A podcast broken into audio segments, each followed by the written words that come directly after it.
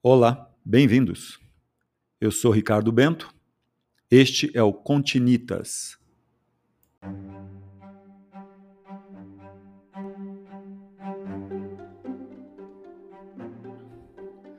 Um podcast sobre história, arquitetura e construção, literatura, cultura e suas conexões.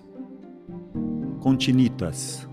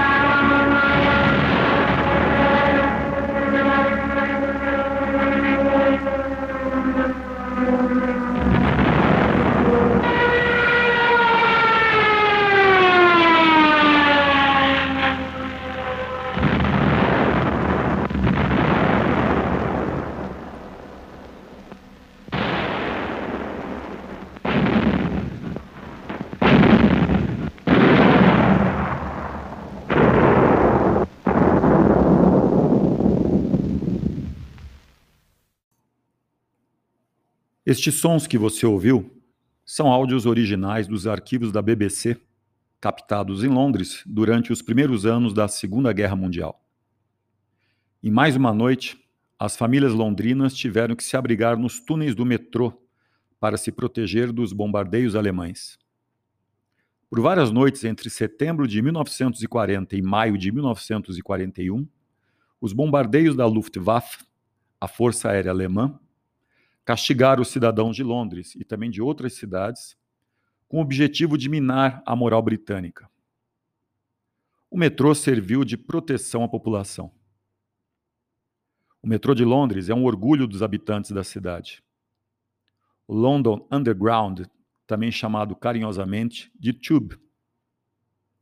Durante o período entre as duas guerras mundiais, os londrinos assistiram a mudanças consideráveis na aparência de seu transporte público.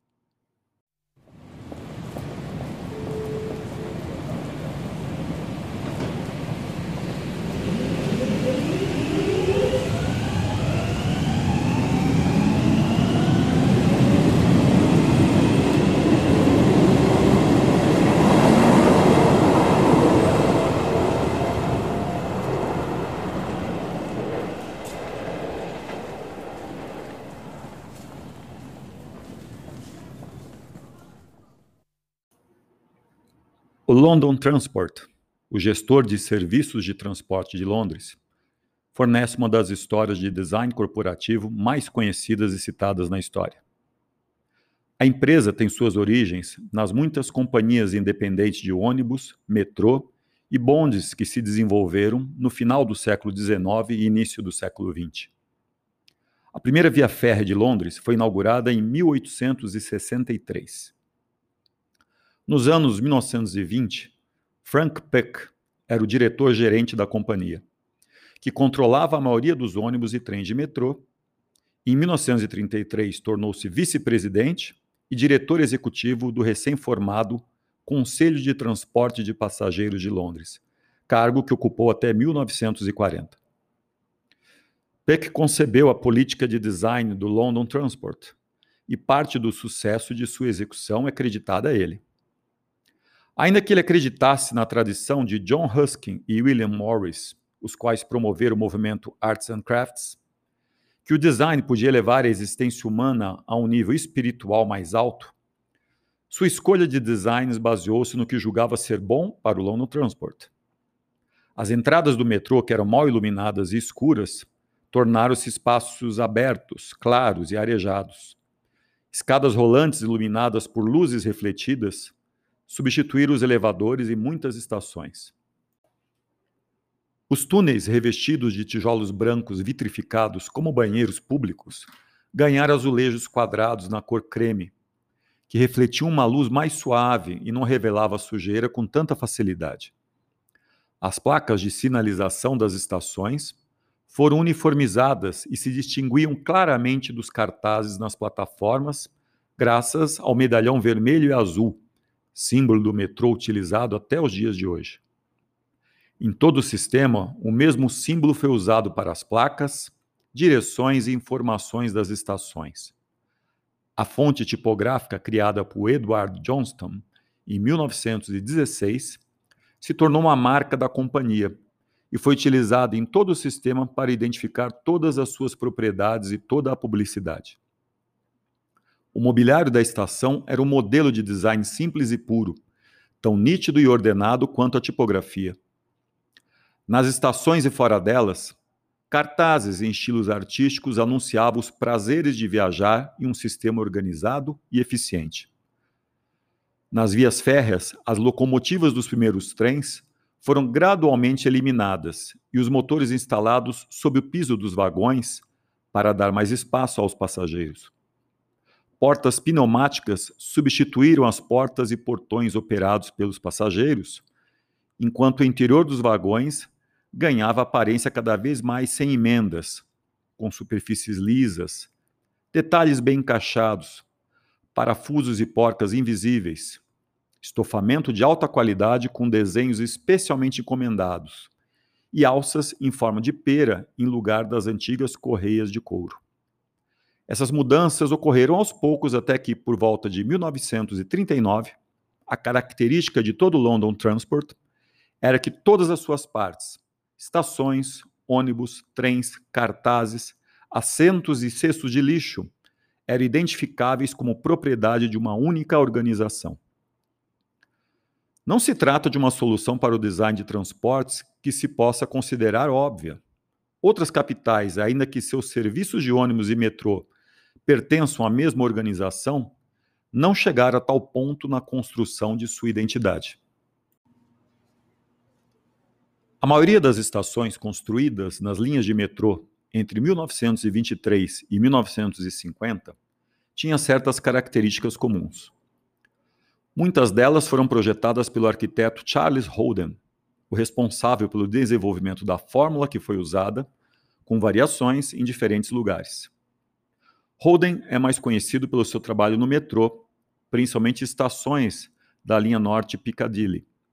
Cerca de 20 estações mas também projetou dois dos edifícios mais altos de Londres em sua época: a Senate House, o edifício que inspirou George Orwell em sua obra 1984, o chamado Ministério da Verdade, e a 55th Broadway, cuja arquitetura não foi criticada, mas sim as esculturas de Jacob Epstein, na sua glória nua e modernista.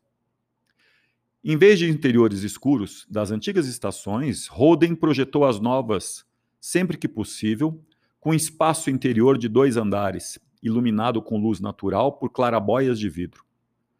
Durante o dia, essa luz enchia as salas das bilheterias, enquanto à noite, a iluminação interna iluminava as clarabóias e brilhava na escuridão, atraindo os usuários. Dentro das estações, os quiosques de venda de passagens, as máquinas de bilhetes, as bancas de livros, as catracas e o equipamento de combate a incêndio foram todos projetados de forma harmônica. O princípio empregado pelo London Transport durante o período entre as duas guerras era que cada elemento deveria ter uma relação visual com o restante. A ordem e a harmonia dos detalhes eram calculadas para levar o passageiro a pensar que nada fora deixado ao acaso e que, por analogia, o sistema como um todo era projetado e administrado com a mesma meticulosidade. As estações projetadas nos anos 30 eram o exemplo mais claro dessa filosofia. E o mesmo princípio foi aplicado ao design de outras propriedades da London Transport, em particular a trens e ônibus. Embora as estações de metrô não fossem todas exatamente iguais, elas adotavam os mesmos materiais e acabamentos. E os quiosques, bilheterias e catracas eram dispostos da mesma maneira, dando aos passageiros um sentimento de familiaridade e reconhecimento onde quer que fossem. Além de transmitir a ordem do sistema, o design comunicava também a sua modernidade. A adoção de um design assintosamente moderno pelo London Transport nesses anos foi motivado pelo fato que alinhava com a imagem avançada e progressista da empresa.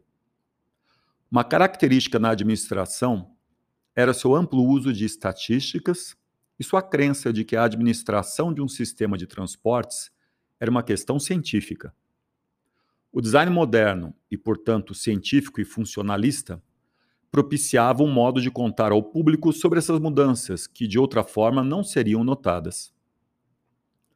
O uso do design corporativo para consolidar os resultados de fusões e aquisições tornou-se bastante comum a partir da década de 50 mas quando foi pensado pela primeira vez na década de 30, nada de tão ambicioso fora tentado até então.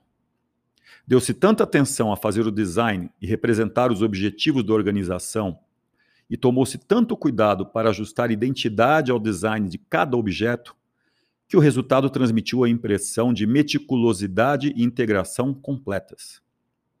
O uso do design do London Transport para estabelecer sua unidade continua sendo notável por seus resultados e mais um motivo de orgulho para os londrinos.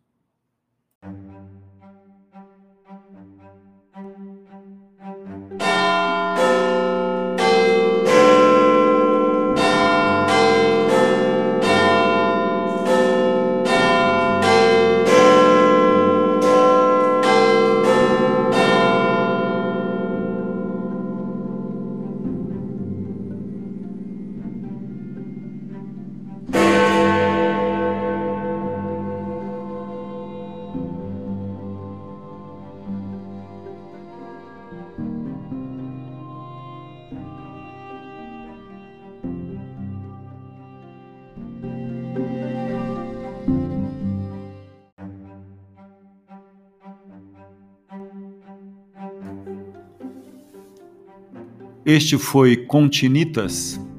Eu sou Ricardo Bento. Até a próxima.